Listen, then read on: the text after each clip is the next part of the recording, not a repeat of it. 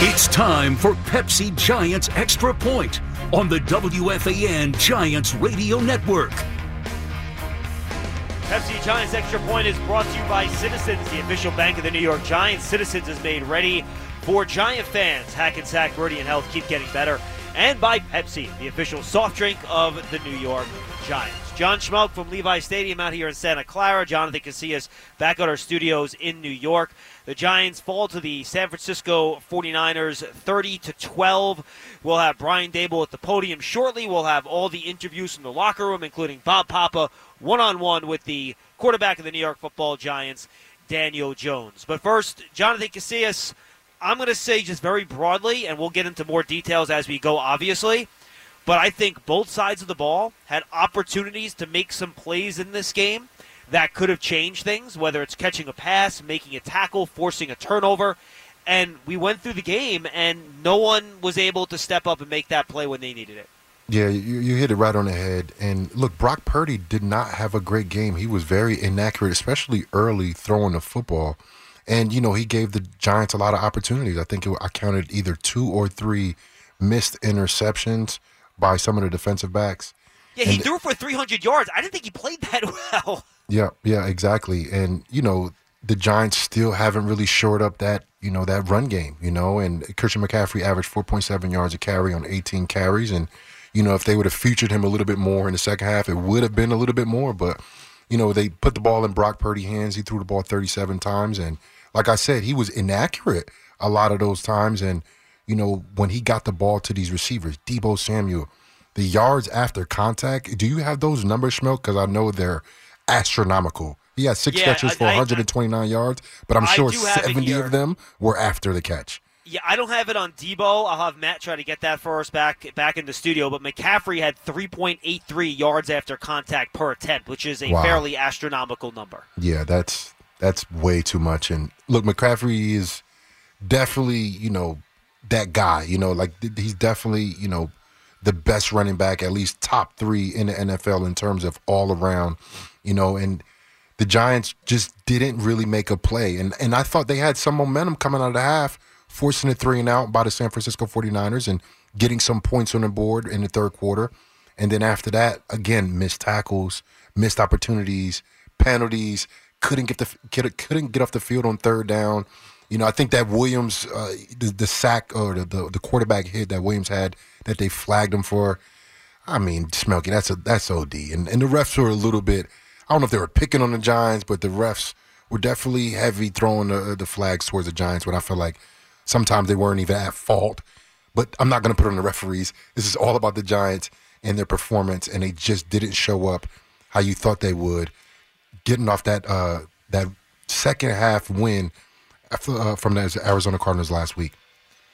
Yeah, look, I mean, you can argue with some of those calls, but no level of calls are going to change a 30 to 12 game here, JC. So no way. you know the Giants needed to play a lot better in this game, and you know both sides of the ball. I mean, if you just look at very basically, and we're going to take a break in a second here to make sure we get Brian Daboll up.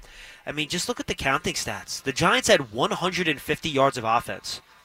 The only reason they scored their touchdown was because of a penalty on a punt mm-hmm. for a fair catch interference, and then a defensive pass interference penalty.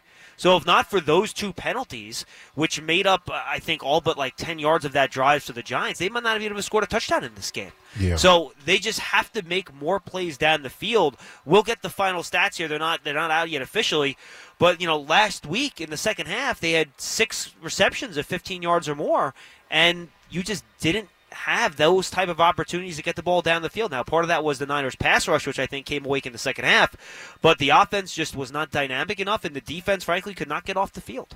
Yeah, too many three and outs by the offense. You got to put some type of drives together, you know, sustained drives, you know, and your defense keep going out there against this offense that is so versatile that they're distributing the ball and they're getting to some very talented players. Kerry Kittles, Kerry Kittles, Kerry Kittles. He's a heck of a shooter, JC. Yeah, that's the old Nets guy, right? well, he, he's a great tight end, and he showed that his run after the catch ability. So did Deebo Samuel's. So did Chris McCaffrey in the second half, and I think as the game progressed on, they just got a little bit more physical and the Giants really couldn't uphold. And I didn't really like how after the, the, the play, after the whistle, they were getting chippy and the Giants were doing like a little extra. And it's like, guys, you didn't do, do it, it for between four the quarters, whistles. right? Between the whistles. Yeah. Why do it at the end of the game? It's like, I, I- you know, I don't like that, man. And look, they got to correct a lot of things, you know, but I think missed tackles was huge for the Giants today. And, and, and you know, missed opportunities, the missed uh, uh, third down catches, uh, penalties on third downs, missed interceptions, that came back to haunt the Giants for sure. All right, let's take a quick break. That was tonight's game breakdown brought to you by Ford, the official truck of the New York football Giants. We'll hear from Brian Daboll at the podium from out here in Santa Clara when we return. You're listening to Pepsi Giants Extra Point on the WFAN Giants Radio Network. Back here on Pepsi Giants Extra Point, John Schmeelk, Jonathan Casillas with you. Giants fall to the San Francisco 49ers 30 to 12. We're awaiting Brian Daboll at the podium downstairs. When we do FM, the coaches press conference will be brought to you by Hackensack Meridian Health. Keep getting better. And then JC, there seemed to be a little bit of an opportunity on the Giants' final drive of the first half. Uh, Darren Waller ran a little bit of a slant. A ball was put in his hands. Uh, he had to really stretch his arms out, but it hit him in the hands. I thought it was a ball he definitely, you know, should have caught. He did not come up with it. That could have been a big catch and run. That could have went for a touchdown. Instead, the Giants settled for three. And then there was a big third down there in the second half where Daniel Jones had some messiness at his feet. He put a ball over the middle to Waller, who separated on a little crossing route over the middle. It's a ball that Waller probably could have caught, but it's also easily a pass that could have been thrown more accurately in front of him. And it just comes down to the Giants have not been precise enough in, in really anything they've done these these first three weeks, except for that second half against the Cardinals, whether it's missed tackles, errant throws, drops. We've seen a lot of deflections go up into the air that turn into interceptions, pass protection, lack of pass rush. They just have not been able to get going here and build any sort of consistent momentum, spare those last two quarters against Arizona. And something's going to have to get going here. They have a 10 or 11 days now to try to fix things. But what do you think has to happen first for this team to try to, you know, turn things around here after the one and two start? They got to do some soul searching. You know, a lot of these these mistakes came from like them actually making a mistake at the point of contact, right? It's not that they were making mistakes getting lined up or they were in the wrong spot. They just wasn't finishing plays, whether that's catching a ball that's thrown at you in your hands, catching interception, the tips and overthrows. We need those is what we always said on defense.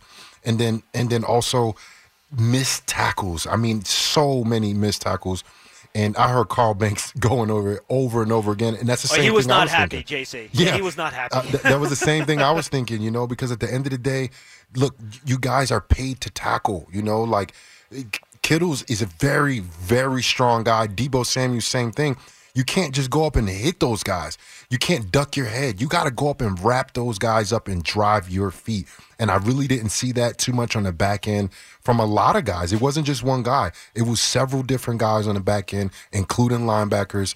And they have to improve that because there's just so much skill in this league at on offense that you have to tackle better. We're waiting Brian Daboll downstairs at the podium. As soon as he begins, we will get it downstairs to him. Uh, they had JC, the Giants, for how about this? This is PFF, and this is obviously them tracking as we go here. In the run game, they had the Giants for seven missed tackles. In the passing game, they had them for eight. Wow. That is 15 missed tackles in a game. Uh, I don't have what the what the league average is per game, but just just as an example, they had the 49ers in the pass defense portion of this um, as uh, with zero missed tackles, and in the rush game they had them for two. So that is one of those things where you got to get these guys down. You get in the right position, and you just have to make those plays because, to your point, guys like Deebo Samuel, guys like Christian McCaffrey, they're just so explosive and so talented that you got to get them down, or they are going to turn it into a gigantic play, and it's hard for a defense to survive so many explosive plays. Yeah, hundred percent. And and like we was talking about earlier, Brock Purdy was not perfect early. He he looked a little off. He was a little inaccurate, and the Giants just didn't capitalize. They allowed you know these receivers and the running backs for San Francisco 49ers to to break tackles, you know, and and create different angles. And you know the younger guys uh, you know Hawkins and Banks. They play well at times, but also they made some mistakes, you know. But that's expected with these younger guys. And I keep saying this over and over again because I expect rookies to make mistakes. But guys like Dexter Lawrence, you know, we just need more from him because he's such a dominant player. And I just didn't hear his name enough. Because look, when it comes like you come to a team like this, who is going to step up and make plays? You know, I'm, I'm always talking about that because you need a big dog going against teams like this. And Dexter Lawrence is a big dog. You know, he needs to go ahead and put the, te- the team on his back because we seen him do it last year. Such a tremendous year he had last year, and he's just getting off into a slow start. But the Giants need him. They need him now because you feed off momentum, you feed off big plays, and they're just not creating big plays on defense. No, they're not. They did get their first sack of the year in this game uh, JC in the first coverage half. Sack, it was, yep. it was a bit of a cover sack, right? I Mhm. thought DJ Davidson actually got some nice pressure on that. I thought DJ Davidson actually played a pretty darn He had good, a good game. game, yep. Unfortunately, he had to leave the game with an elbow injury there in the second half. And then Kayvon Thibodeaux, who was cut either by a tight end or a running back on the play, I don't recall which, he kind of got up and, and, and, and had a free run at Purdy there. And the Giants did do a decent job, I thought, in this game getting pressure on Purdy, to be honest with you. They had a 35% pressure rate. They pressured the Niners on 15 of their 43 dropbacks. That's not bad. It's pretty good. They had blitz to do it. But then when you got pressure, they weren't finishing on the back end in terms of coverage. And Deonte Banks, you know, he had an arm injury and he was questionable to return. He never did get back in that second half. And I think you felt his loss there because you then had Darnay Holmes who had to go into the slot. He had that one big defensive holding penalty called on him on Yeah. Deebo Samuel on that little slot fade they tried to run. He did make a nice tackle on a screen play uh, to to his credit, but now we got to watch Deonte Banks and, and hope that he's ready to go. And we'll talk more about that. But first, let's go downstairs. The Brian Daboll press conference is brought to you by Hackensack Meridian Health. Keep getting better. Brian Daboll at the podium after the Giants' 30 to 12 Yeah. loss to the 49ers downstairs. Yeah, you know, we we um, you know we went down there, got points. Obviously, you want to you know start fast. That's a that's a heck of a team. Um, you know, usually it comes down to you know making plays when you have an opportunity to make plays, and they did a good job. You know, give them credit. That's a heck of a football team there. Um, you know, came back out, had a score, went for two to try to cut it to three. It was a 17 to 12 game there, so. Um, you know, they just give them credit. They did they did a lot of good stuff. That's a good that's a good team. Dave, you guys could not seem to get off the field on third down there defensively. Did that seem to be Yeah, I think they were seven and nine um, in the first half, and a few of them were screens where they just caught and run, and you know, got to rally the ball and make tackles. Um, again, I'd say both sides. You know, was third down was a huge tonight in this game. It was a contributing factor to it must have been double the time of possession. I think somewhere around there. So uh, when you're not converting third downs and you're, you're giving up some third downs, there's time of possession. Um, so defense gets tired. We're not out on the field offensively enough. It's a you know collective thing. Obviously, you knew the running game was going to be up against it without Saquon, but at least were you still disappointed in how well you got it? Yeah, look, that again, that's a good football team. There's a lot of stuff that we can do better. Um, you know, really in every phase. So that's what we'll, uh, you know, we'll get back to work and um, get a couple days off here. Obviously, the the players get some days off and try to correct some things and, and come back ready to go. Are you guys doing anything specific to limit Daniels' ability to even look to run and get up to you know, the run? No, no, they they played their defense. They're fast, uh, talented, you know, aggressive. Um, nothing in particular. What did you see out of Daniel without looking at film? Yeah, I'd, I'd, I'd have to. I'm going to watch the tape on the way back, and um, you know, I'm sure there's plays that that he'd like to have back. I'm sure there's plays that everybody would like to have back. How much were you what you do offensively with some of the injuries you had in the line and the pass rush they had? Like, how much did you have to that? Yeah, no, no excuses. We got it. We could do a better job.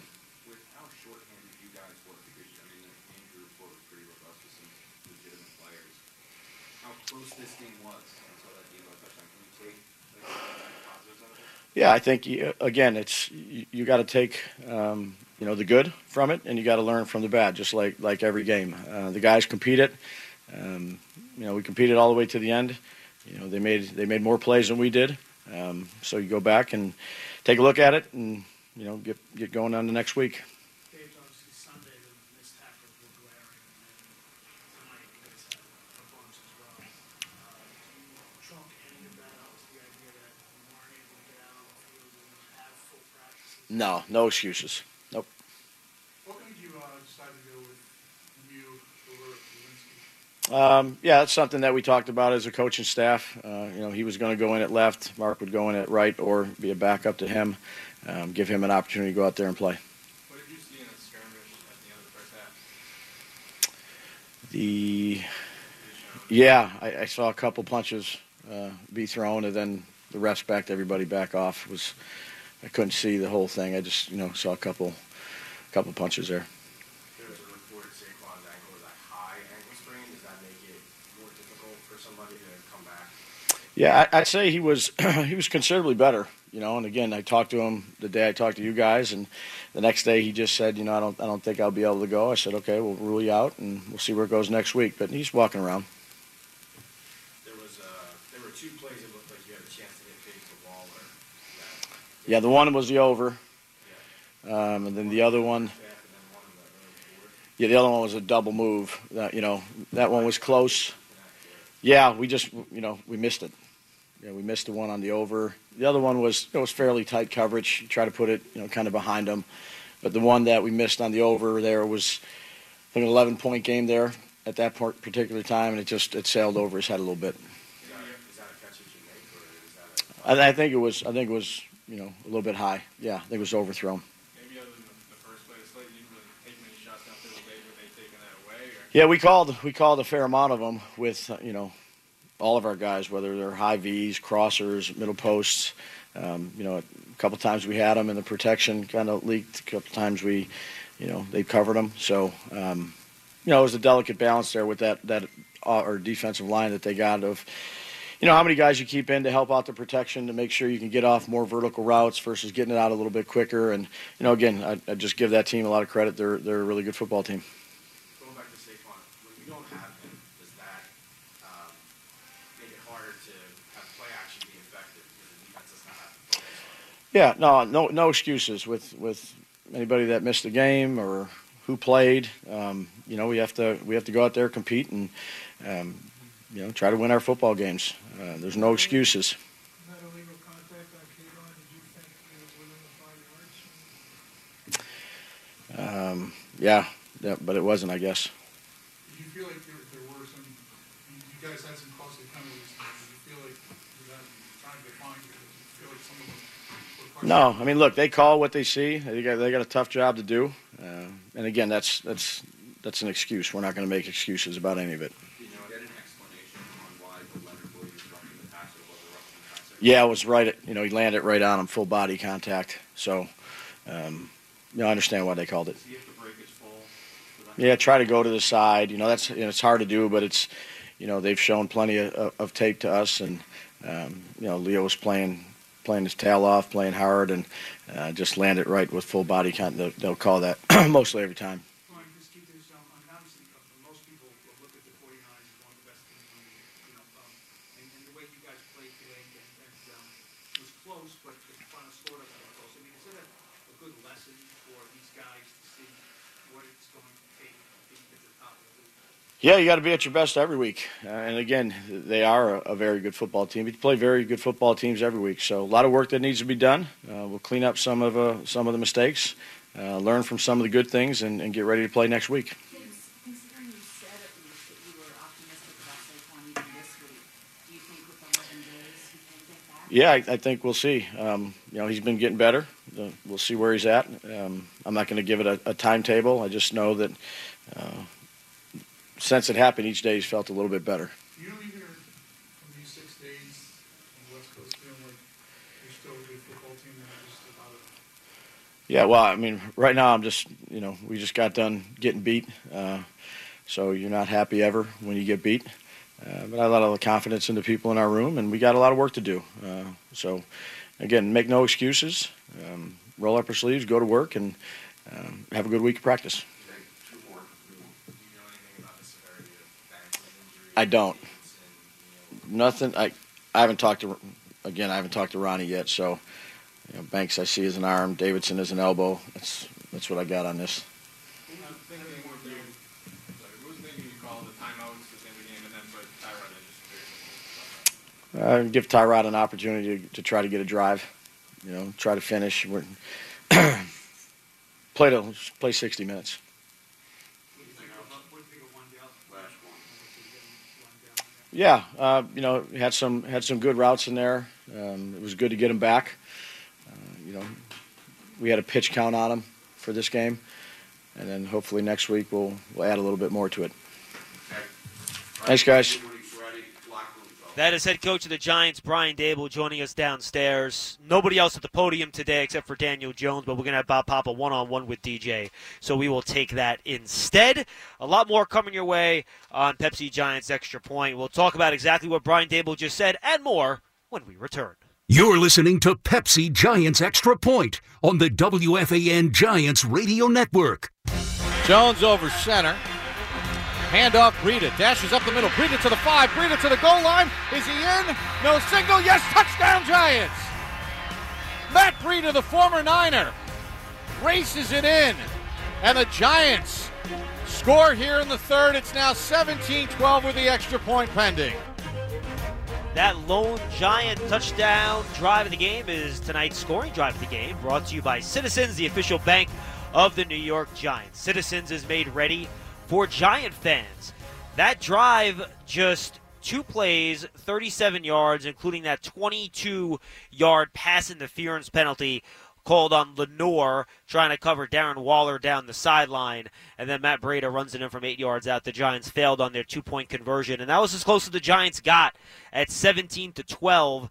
And then the Giants just couldn't really do much else offensively the rest of the game, JC. I'm, I'm going to go through some of the drive counts here, and I think this is always very important to kind of go through this over the course of every game.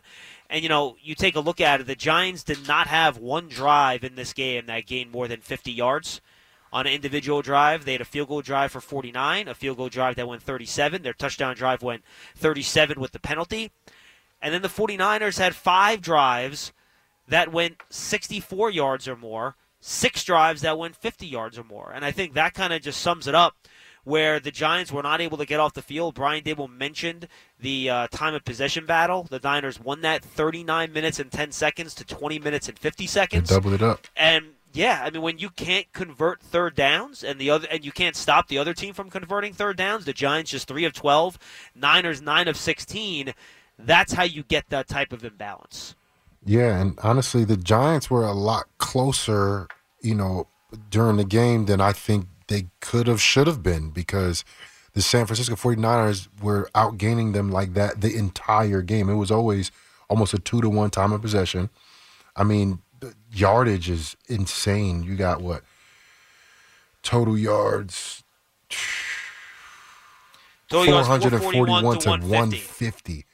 It's over almost 300 yards outgained, which is insane. And the Giants only average 3.3 yards per play. So, th- look, the Giants, they have to do some soul searching, you know, and, and injuries are going to happen.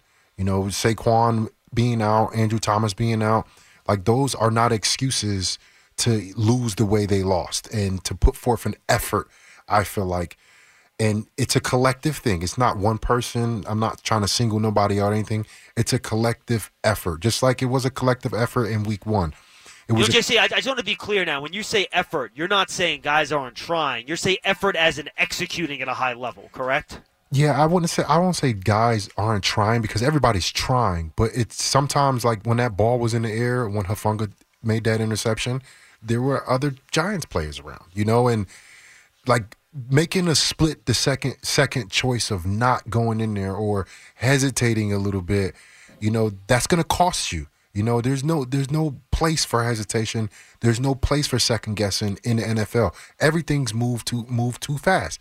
And that's the effort I'm talking about. And some of that comes to, you know, making tackles like actually trying to go in there and understanding who you're bringing down and how you need to tackle him and doing it that way.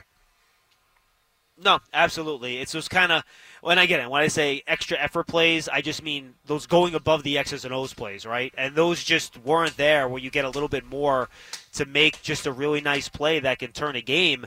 And we got those from the Giants in the second half of that Cardinals game, Mhm. but we just didn't see those in week one, and we didn't see those today against two of the you know most talented teams in football in Dallas and the 49ers. And that was the other thing that Brian Daboll talked about. He talked about the missed opportunities and not making plays when it counted on both sides, whether it was you know getting the 49ers off the field on those third downs, trying to make tackles on those couple of screen plays that gain big yards, getting pressure when you need to, you know, he talked about the the slant to Waller where he couldn't make the catch. You had the play over the middle where you know.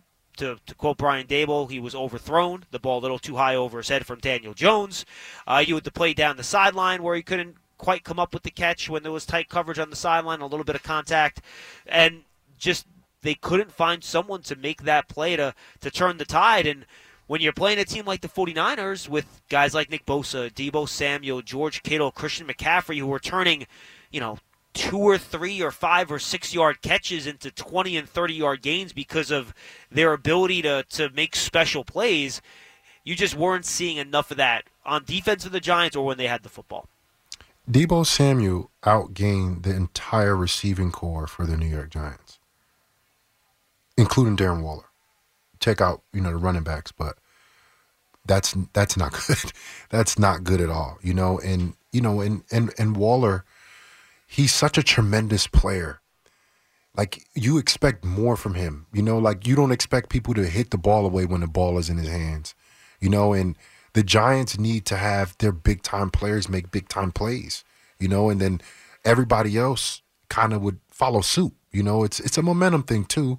But then it's also who are your big dogs? Who is your dogs that's to go in there and fight and bite and do the the first action, right? And it's just I don't know if they're just reserved or they're just trying to, you know, get together because the preseason is so like almost non-existent, you know, but like good thing the Giants kind of got this out the way early. Hopefully it's a good thing and they learn from this because they do have some time before they play with Monday night football against uh the Seahawks uh, on Monday night at home, the next home Yep. game. You know, which is going to be another huge game, another primetime game, and the Giants haven't had a lot of luck in primetime games, but you know, this is going to be a, a week of reflection, and a week of soul searching. Of course, they're going to recover from this game. A lot of injuries happened tonight. Um, I think Adoree Jackson was playing very well. I think that last catch with Deebo Samuels was a very well thrown ball by Brock Purdy. And if I'm not mistaken, shoulder, right? yeah, if I'm not mistaken, it was zero coverage and they just didn't get there. When it's zero coverage and the quarterback has the time to throw the ball that far downfield, I don't put all the responsibility on the corner that's going against one of the best wide receivers in the NFL. And the quarterback just threw a perfect ball. But it's always a collective effort, Smokey. It, this is this is a collective effort and a collective loss that you can point at so many different mistakes on so many different levels. And I'll tell you what, uh, Gillan, he punted the ball very well. His first punt was 60 yards. He averaged 52.7 yards per punt, even though he had six punts, which is a lot of punts. But I think he punted the ball very well. And uh, Eric Gray had a nice return, you know. So special teams, I think they did decently in special teams. But, you know, I'm looking at the statistics, and McFadden had 10 uh, tackles and he had four TFLs, but he definitely missed at least three or four tackles, right? You know, these guys, everybody collectively, they have to make the plays that come to them. Yes, these players, Deebo Samuel, Christian, they're really good, but you know, the Giants got a lot of good, really good players too. You know, and and they just haven't been showing up like you want them, especially on third downs, offensively and defensively. Yeah, and they have to do more of that. And we'll have more. We'll open up the phones 877 337 6666. 877 337 6666. Get on the line, talk some Giants football with us. When we come back, we'll hear from Kayvon Thibodeaux from the locker room on Pepsi Giants Extra Point when we come back.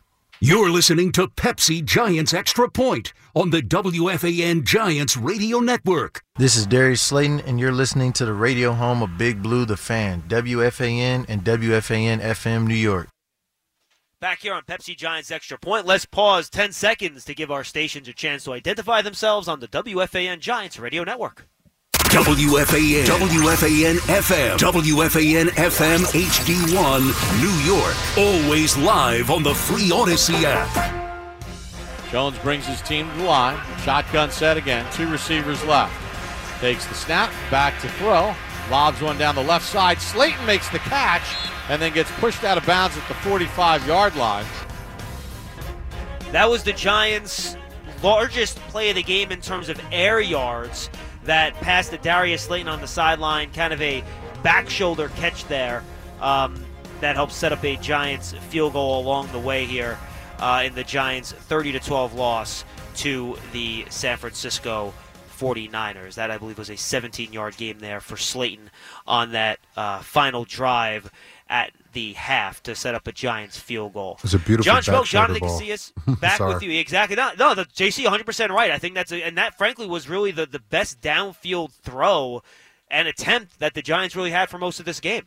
Yeah, I mean, they, they were putting together a drive, like you said, right before half, and, and that drop by Waller just, you know, stymied the whole thing. And, you know, like I said, I don't want to pick on anybody, but Waller is such a tremendous player, bro. And, you know, you rely on your, your big time players to make big time plays, you know. And it just hasn't been showing up from not just him, but really anybody, really, you know, just going out and above and beyond. And like I said, the extra effort, not just the effort on every play, but the extra effort to break up the interception, to go ahead and, you know, step up to that contested pass from that defensive back. Because look, the 49ers on defense, I think they played really well today. I think they tackled really well and they were all over the place. They only had two sacks and one was almost a freebie to uh, to Bosa. But I think they play very well on defense. But the Giants need to put together a defensive game like that. They need to do it because right now their offense is just trying to figure out what exactly their identity is. And you have your best two players on offense out in Saquon Barkley and Andrew Thomas. All right, let's get to the calls here. Uh, I know it's late, folks, so we appreciate it on the East Coast. It's past midnight, so get on the lines. I'll try to get you in as quickly as possible. I won't try to leave you on hold for very long. I know Giant fans probably are not thrilled. Let's hear from you on the phones 877 337 6666. Uh, Let's go to Matt in Danbury. He is up first on Pepsi Giants Extra Point. Hi, Matt. Hey, what's going on, guys? What's going on, Uh, Matt? look, I, I I got so many gripes with this game, obviously, but but the one thing that is really upsetting me is the fact that Jalen Hyatt Jalen Hyatt had zero targets tonight. How is that possible? After what he did for this team last week, sparking that offense in the second half, having a huge catch on that last touchdown drive for them, you're going to turn around and and disrespect him basically by not giving him a single target the entire game. Like that's Well, Matt- completely unacceptable to me. You have to No, Matt, find a I way get to it. get the ball in his hands. Have to find a way to get. I don't want to hear it. You have to find a way to get a ball in his hands. I hear you, Matt. I know that. I hear you. He only he only had those two targets last week, mind you. Right. He only and I got two targets was- on a year, right? Uh, I think he had a target in week one. He? I could be wrong about that. He had 14 snaps in which there was a pass play in this game today. And overall, this is unofficial because the official snap cuts aren't out. He was out there for 16 plays. I know there was at least one play that I noticed where he was running a deep post, and there might have been a play to make to him, and pass pressure made Daniel Jones pull the pull, pull the ball down and step up in the pocket. Brian Daboll said in his post game press conference, and, and Matt, thanks for the call. We we we share your frustration that they could have had some chances down the field, and either there wasn't enough protection to do it when they had them, and then other times the Niners covered those plays down the field a little bit. But you're right. A week after Jalen Hyatt made a couple big plays, he was uh, at least not a factor in the passing game in this game. JC. Yeah, and but I hear Matt. You know, I, I hear you, bro. You know, like we we all watched Jalen Hyatt open up the game last week and just throw that first punch in the fight to get back from being twenty down, right? And you you would like to see him today, right? You definitely would like to see him, and he's non-existent on the stat sheet, you know. And it's not just Daniel Jones; it's the protection. It's you know what the 49ers were doing defensively, and you know I, I give my credit to Daniel Jones, man he does uh, i think uh, an unremarkable job uh, a remarkable job excuse me in the pocket and escaping and creating and extending plays uh, one of their longest plays to brightwell early in the game you know he extended outside the pocket and threw a good ball and brightwell caught it on a run you know daniel jones is you know he he's doing the i think he's doing the best and the most he can it's it's tough to ask when there's just so many different holes in the offense, you know, especially along offensive line. You know, you got your top two uh, players on your offensive line on your on your left side. They're both out. You know, and and look, the other teams know these things too, so they're going to create one on ones with who they think the weak links are. And I think that's what you saw today. You know, you saw a lot of one on ones where Daniel Jones had to get the ball out pretty early, or he had to escape outside the pocket. Yes, that creates a little bit of time, but it also kind of takes away from your rhythm and your and your timing on these routes. You know, and it, it definitely sucks. And I, I I agree with Matt. You definitely need to get that ball to Jalen Hyatt because he shows that he's definitely the most explosive person on this offense. But sometimes I think tonight he, he just didn't really have enough time. That, by the way, that Slayton catch was tonight's play of the game presented by our local Ford stores. Ford is proud to be the official truck of the New York Giants. I promised it.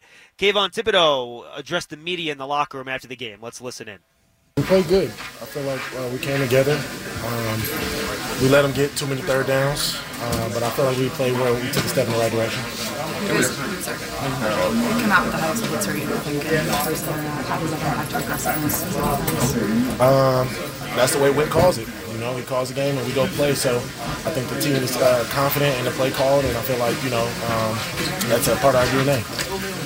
You got pretty tested out there. Like there were a couple times it seems like there was some extracurricular activities. Was something going on between you guys and I mean, it's just a, it's just the heat of the game. You know, uh, when you when you got big games, you got a lot of great players on the field. It gets chippy. that sack out of him? No. Kayvon, how do you how do you guys lead this? Obviously, you know this trip. You know, you played two games, five days. You get on a plane now. What do you feel about this team right now? Uh, we're trying to build it brick by brick. Um, we started playing a little bit of complimentary football. I feel like there were some spurts of the team that we could be. Um, we just got to be more consistent. Kayvon, some of the screen passes, some of the tackling on the defense, what, what was your sense there? Uh, fundamentals. We got to run. The, the, the screen belongs to everybody, so we all got to be a part of it. We all got to do our job. You know, um, it's, it's a team game at the end of the day, so can't really blame not one person. You just got to keep getting better at the fundamentals. Is that especially frustrating these third and longs? You know, they're not beating you over the top. They, you know, a couple times they, they stayed on the field for the screens. Yeah, I would just say that was good execution by them. You know, we just got to pick our game up and know, you know, that's situational awareness. We got to know that, you know, when we send a pressure teams on screen, and we got to be ready for it to rise to the ball. Kayvon, what, you know, most people think the 49ers are one of the best, if not the best team in the league. What does this game tell you about where your team is? we just got to continue building. Like I said, we had a few spurts of, of uh, the qualities that we want to have and the things we want to exert, but we got to be more consistent. We got to execute at a high level, and we got to keep building as a team. Thanks, Kevin. Thanks, Kevin. Our our player press conferences down in the locker room are brought to you by MetLife, the official insurance company of the New York Giants. JC, obviously, defense searching for answers. Yeah, because I mean, he said they played well. I don't know what game he was playing tonight, but they definitely didn't play well. I mean, you know, the numbers speaks for that. I mean, 444 41 total yards. I you know, I mean, it's it's hard, man, and and that's the thing, Schmelke. I've been a part of bad losses, and you trying to figure out what happened.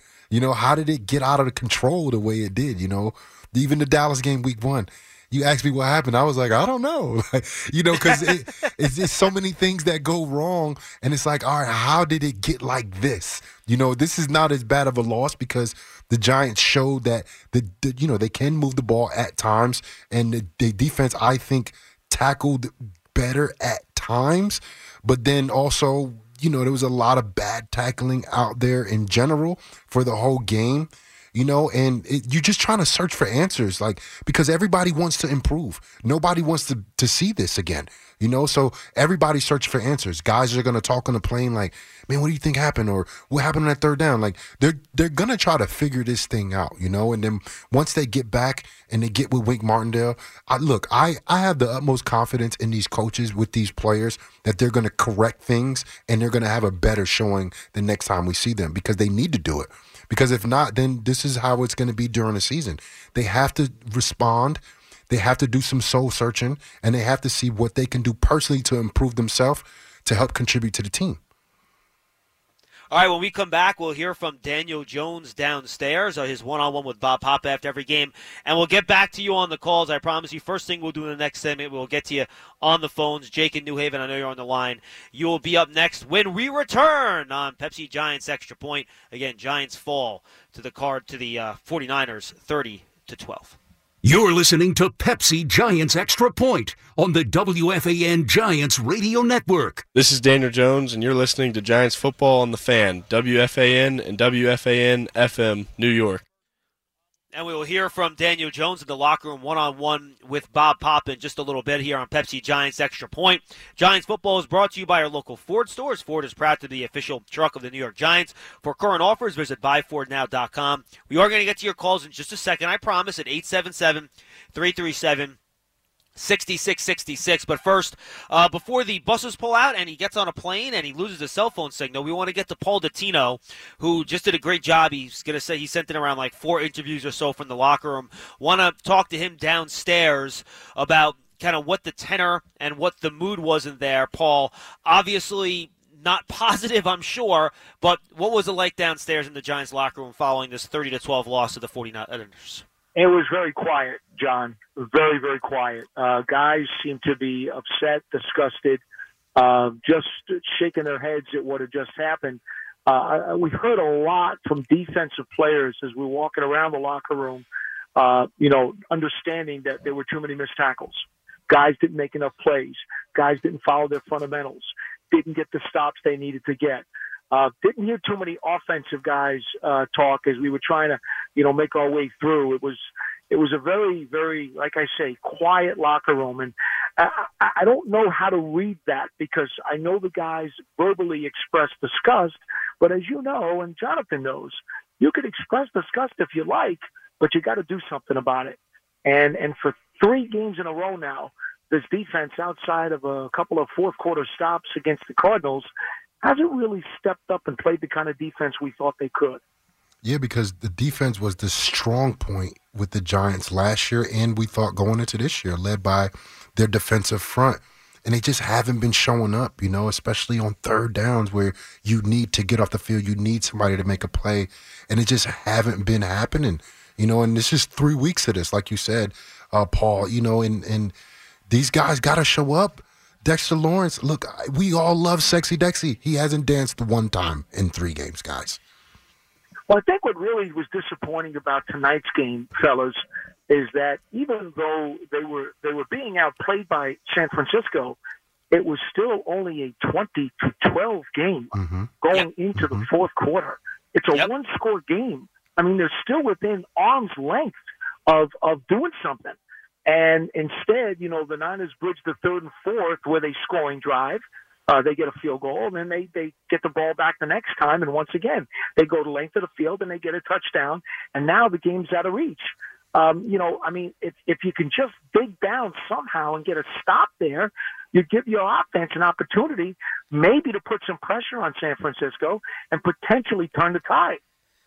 Paul, did anyone raise their hands on either side of the ball and, and try to take it on their shoulders and say, I need to make a play, I need to do this? Is you know, because you you mentioned it, this is what Brian Daboll said at his press conference too, just no one on either side of the ball at some point just stood up and made a big play to try to turn the tide of this game. Well, and, and that's the problem. I, all the guys are basically saying collectively. Uh, I, I I did not catch anyone in particular. Uh, Bobby Okereke, you'll listen to his interview, I'm sure, in a little while. Um, Yep. You know, he he's he's trying to take as much responsibility as he can, trying to assert himself as a leader on this team. Although he's a new guy, you know that's a difficult thing to do. Um, I, collectively, everybody in that locker room seems to be willing to share in the blame, which I suppose is a good thing. You you want to have accountability, but John, you know, as Jonathan will probably tell you, you know, it all starts with each guy playing better himself, and then collectively they will follow. Absolutely. That, and that's the point I was making before we got you on the phone. Eh, The guys have to do some soul searching. You know, how could I improve individually to help out this team? Because there's mistakes across the board, both when the, before the ball is snapped and then after the ball is snaps. Too many missed tackles, you know, and that's, you know, that's some, that's that's you know that's a man stuff right there. Like you got to take accountability of that. You know, a lot of times where they were one on one with some of these guys, and you're not. These are these are not rare guys in the NFL. Like there's a lot of guys that run hard and are hard to bring down in the NFL. You know, the Seahawks have a whole bunch of them. One at wide receiver, DK Metcalf, right? It's very similar in body style to Deebo Samuel, right? You have to take it upon yourself to go ahead and go all out when you're making a tackle because that's what is required for you to make a play. And they just haven't been doing it. You know, guys, maybe the one I don't want to say it's a silver lining because it's not a silver lining, but they have been beaten soundly now by two of the premier teams in the league. Uh, you're not going to face a premier team every week, as we now know, because they just played the Cardinals the other day and came back and beat them. Uh, certainly, when you look at the measuring stick of the upper echelon of this league, right now the Giants are not there. It's just that simple. Can they get there? Only time is going to tell. But right now, they are not there. Paul, si- I'm sorry, JC. Go ahead. No, I was going to say they, they're not even close. Sorry. Paul, good stuff, man. Safe travels, and uh, you will be on Big Blue Kickoff Live tomorrow, correct? With with with Lance. Yeah, it'll be Lance and I at uh, twelve thirty after I get a little bit of shut eye and perhaps some, some breakfast before I head back to the studio.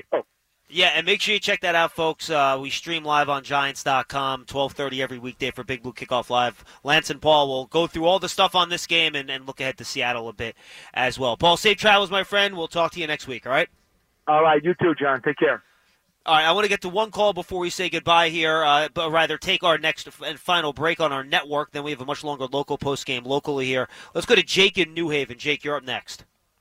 Hey, thanks for having me on. I got a couple points to make after watching the uh, Giant game tonight. And uh, sure, Jalen Hyatt only getting 13 snaps and zero targets, I believe, is absurd. And I listened to the fan this morning, and they were talking about how we got to get Jalen Hyatt the ball down the field and against a good defense, knowing we weren't going to probably win the game, and just give him some shots. He's the fastest guy in the field. You know what I mean? Like, why aren't we getting him the ball at all? Just giving him shots, go routes, maybe no safety over the top, just one corner. Why aren't we giving him shots? Well, I think JC stood this before, and I think he, obviously you want to try to get him the ball. There were at least a couple plays in this game where they were trying to get high and deep, but the pass pressure didn't allow them to get it to him. And the other thing about this too is that the Niners play a lot of zone defense. They play their guys deep a lot. They do not let guys get over the top. They've only allowed three passes of 20 yards or more all year, so their defense is designed to keep things in front of them. I obviously have not gone back and watched the old 22 to see what every play looked like and how they were using Hyatt and whether or not he was open. They didn't get it to him. I can't answer that question. I have not watched it yet. But yes, I'm sure the Giants, in games like this, especially when they need some big plays, would like to get the ball into Hyatt's hands more if they can. Yeah, 100%. And, and they have to figure out a way how to get it to him. Because right now they just really don't have too many opportunities to do so. Number one, he's not playing that much, which is, you know, 13 plays is not that much at his position. But also when he's in, creating some type of offensive play where they can guarantee that he gets a target. Um, you know, that's very difficult to do, especially if, you know, everybody saw, the 49ers saw what he did last week, so they understand when 13 is in the game, the type of problems that he presents, and they're not going to just be so willing to allow it to happen again. And again, 15 total snaps for Hyatt, 13 on pass plays. I know fans like, boy, that's you know that's that that's really not a lot here. Well, guys, this was part of the problem. The Giants in this game, I want to make sure I get it right, only ran. I'm looking for the play count here, JC. Mm-hmm. Because they had, they struggled in time of possession. They almost got doubled up in terms of time of possession.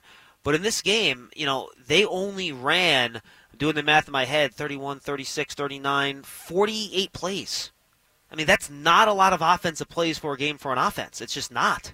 Yeah, and it put put in perspective, the 49ers had 78 plays, which is a little bit higher than the average. The average is Yeah. somewhere like maybe 65 to 75, 70 plays. 78 is, you know, it's a lot of plays, but it's not a lot when your offense is actually producing and scoring, converting on third downs, extending drives. And, you know, the Giants being three of 12 on third downs, that goes directly to play count. And they didn't, they didn't try any fourth down uh, attempts, you know, so, you know, the, the Giants definitely look, it's, it's a, it's an early bye week, you know, and then usually when you get a bye week, you know, and I call it an early bye week because it's, you know, extended weekend. They're going to get a couple of days off. You know, Yeah, you get- virtual bye. you, yeah, you get to get away from ball. Just because it's early in the season, they still have been playing ball nonstop since late July. You know, and that's that's a lot of football. it's good to get away from ball a little bit, reflect, you know, on who you are as a person. You know, I would do this individually, Schmeelk, whenever I feel like I wasn't playing well or the team wasn't playing well. Like you, you can't do anything besides what you can do personally.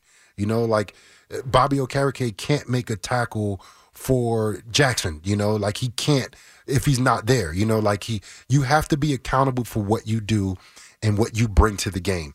You know, and X's and O's wise, it looked like defensively they was on point, but it was just too many penalties on third downs and missed tackles and missed opportunities. And then also that ball, Brock Purdy, he wasn't accurate today. He didn't throw, he wasn't that accurate quarterback that picked apart the Giants today. No. Yeah, he was someone a, go get it. yeah, Somebody he was a little it. sloppy with some of his passes, especially early on in the game, and the Giants just didn't capitalize. And you need to capitalize on plays like that when you're playing one of the best teams in the NFL, in the San Francisco 49ers. That's just it. All right, let's take a timeout. When we come back, more of your calls, and then we'll have Bob Papa's one-on-one with Daniel Jones downstairs when we return, recapping the Giants' 30 to 12 loss to the San Francisco 49ers on Thursday Night Football. You're listening to Pepsi Giants Extra Point on the WFAN Giants Radio Network. This is offensive coordinator Mike Kafka, and you're listening to the radio home of Big Blue, The Fan, WFAN, and WFAN FM, New York. Back here on Pepsi Giants Extra Point, John Schmeelk, Jonathan Casillas with you. Giants fall to the San Francisco 49ers on Thursday Night Football 30 to 12 and fall to 1 and 2 on the season. After the game, the voice of the Giants, Bob Papa, had a chance to catch up with the quarterback of the New York Football Giants, Daniel Jones. We're joined by Giants quarterback Daniel Jones. And uh, Daniel, talk a little bit about the frustration level that you feel in the group because there were opportunities tonight to get something done and you guys couldn't get it done. Uh, yeah, I think we're all we're all frustrated, um, for sure. I think there, were, like you said, a number of opportunities we've got to convert on and uh, find ways to do it. So, um, you know, I definitely have to have to be more consistent, give guys chances to make plays in some of those situations, and um, yeah, good football team. Credit to the 49ers, but um, definitely left some plays out there. How hard is it to make sure that you don't try to do too much? I mean, because it's 11 guys out there. One guy can't change everything. I know you're the quarterback and the leader, but do you have to guard against doing stuff like that? I think we're all we're all focused on, on doing our job better. You know, I think um, you know certainly starts with me and, and my job, and, and I understand that I've got to play better, and and uh, the way we're going to get where we want to go is everyone you know working together and and uh, you know doing their job. So we understand that um, we're you know got to stay confident, stay together, look at the things we got to do better, and then. Um, and then keep going. So uh, we got a good football team. Just gotta gotta play better. Finally, as a leader, what do you say to some of the younger guys and your teammates when you get back to work to try to make sure that guys don't get down? Yeah, I mean, you got to understand this is a long season. This is the NFL. Uh, play a lot of good teams, so um, you know we've got to focus on us and what we got to do to improve as a group. Um, and uh, still a lot of opportunity out there for us, and and uh, got to stay confident, stay together. We got a good football team. We just got to got to play better. Thanks, Daniel. All right, thanks. A couple of stats on Daniel Jones, Jonathan. These are some of the advanced stats that PFF and Next Gen Stats deliver. So let's give a couple of them. Average depth of target for Daniel, six yards. It gets up to 6.8 if you count some of the plays that got erased due to penalty. Average time to throw, 2.6 seconds. And, you know, those numbers are fine. But again, that just speaks to their inability to, to get the ball down the field in this game. Uh, it was very similar to what the first half numbers look like against Arizona in terms of depth of target, which jumped dramatically in half number two. And I think you could hear it in Daniel's voice. He obviously wishes the offense could have done more in this game and, and frankly, the first six quarters of the season as well. Yeah, and then all of the targets, all of these explosive players that the Giants, you know, brought in. The, the you know, the Slayton's been here, uh, Darren Waller, Jalen Hyatt, Parris Campbell. Parris Campbell had six catches for 24 yards. That's four yards per catch, you know, and, and it's like, where where's the run after catch, you know, for our team? Because San Francisco 49ers, it was a lot of run after catch. It was a lot of YAC yards that they gained after they caught the football and after contact as well. And the Giants just aren't replicating that on their on their side of the ball. And you know, you need if look if you have a simplified offense and you're running that, you know, quick dumps, you know, just to get the ball out your hands, you're relying on your skill players to create after they catch the ball, and it just it you know it just haven't showed up yet. All right, guys, get on the line 877 337 6666. We will take your calls locally here in New York. We're about to say goodbye to our network, JC. Before we do, give me your thoughts here. Giants at 1 and 2. What needs to happen over the next 10 or 11 days heading into that Seattle game on Monday Night Football for the Giants to start playing some better football? Yeah, I think each person individually to, you know, take this time away and, and you know, do some soul searching and figure out how they can improve themselves before they come back to the team and then go have and have a great week of practice because it's a little bit longer week because they play on a Monday night, and then go out there and play some good football, some quality football. Go ahead and make those plays, you know. And I think there's a sense of urgency that it's not there at times during the game for both sides of the ball. And they have to be able to perform and they have to be able to have that sense of urgency, especially on third down and especially on red zone. And that's the two areas where the Giants struggle. Yeah, and look, the Seahawks are not an elite team in the NFC. You know, they are not San Francisco, they are not Dallas, but they were a playoff team last year. Geno Smith was an explosive quarterback. He gets the ball down the field. And if the Giants don't tackle against Seattle, guess what? You mentioned it before. DK Metcalf, Tyler Lockett, Jackson Smith-Njigba, throwing Kenneth Walker the third. Yep. Those guys are going to make big plays, just like the players in the first three teams the Giants faced have played. Absolutely, and they have to improve. Like th- what we're seeing from the first three weeks of the Giants, this is not a playoff caliber team. This is not how they looked in the first three weeks last year. You know, even I think when was when was the Dallas game last year? Was it week three or week four? Four, I believe. I can double check. But even that game, that game was a very competitive game, and the Giants only lost by I think it's either seven or eight points. It was very competitive. It didn't look like this. You know, it was very competitive, and it was like one or two guys, you know, kind of getting beat out on certain times and, and downs and distances. But this is like an overall beatdown. You know, like this is you could look at the stats. You know, this is a game where the stats don't lie. You know, it was week three, by the way, Jace. You were right. It was week three last year. Right. They even, lost to Dallas twenty-three even, to sixteen. Right. So even with that loss, it was a very competitive loss, and the Giants were in that game, and it was a fight the entire game. They didn't make it easy for the Cowboys. Not to say it was easy tonight, but I mean, if you're, you know, in the fourth quarter and you're playing your backups, that means it was an early night for these guys. These guys put the team, put the Giants away early enough to play their backups, you know, and that means the Giants weren't competitive for four quarters. If you're listening on our local flagship WFAN, stay on the lines at 877 337 6666. We will get to your calls in just a bit. So please stick with us on our local flagship. But it is time to say goodbye to the affiliates across the country on the Giants Radio Network. Our next broadcast will be Monday Night Football when the Giants host the Seattle Seahawks with our pregame show again on the network beginning one hour before kickoff. That's at 7:15 Eastern Time on Monday night uh, in Week Four of the NFL season. Thanks for listening tonight across our radio network, and we'll see you next Monday night when the Giants host the Seattle Seahawks on the WFAN Giants Radio Network. But we're not done right here on WFAN in New York. Get on the phones, 877-337-6666. Jonathan Casillas and I will take your calls. We got plenty of sound from the locker room. Darren Waller, Dexter Lawrence, Bobby Okereke, Wan'Dale Robinson making his return, Matt Breida. All of that and more coming your way on the fan. Back here on Pepsi Giants Extra Point, John Schmeelk, Jonathan Casillas with you here on the fan in New York. It is time for our stats of the game, brought to you by the Archdiocese of New York. Learn more at innercitynyc.org. And by the way, get on the lines, guys, 877-337-6666. Tom and Commack will take you in just a second. One piece of information, Mr. Casillas, you requested this. Our buddy Matt Stopsky back in the studio providing it unofficially seven and a half yards after contact per reception for Deebo Samuel in this game. Man, I mean, that's a lot. Sheesh, that is a lot. lot. And then one of the cat, the touchdown pass, he didn't have any after contact. So that was on the other five receptions that he had.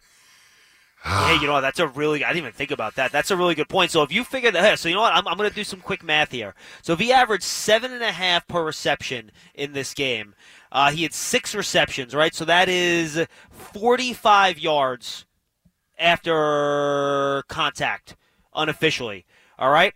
You take off the 40 yard catch. He had 89 receiving yards, which means more than half of his receiving Mm-hmm. yards, JC, on those five catches came after contact. Yeah, I mean, I'm pretty sure his name is Deebo because he can do that, not just because he likes that name from watching Friday back in the day. But man, that dude's explosive, man, and he hasn't really been activated this year like he was tonight. And it just sucks that it was against our Giants. Ain't it, Schmelke?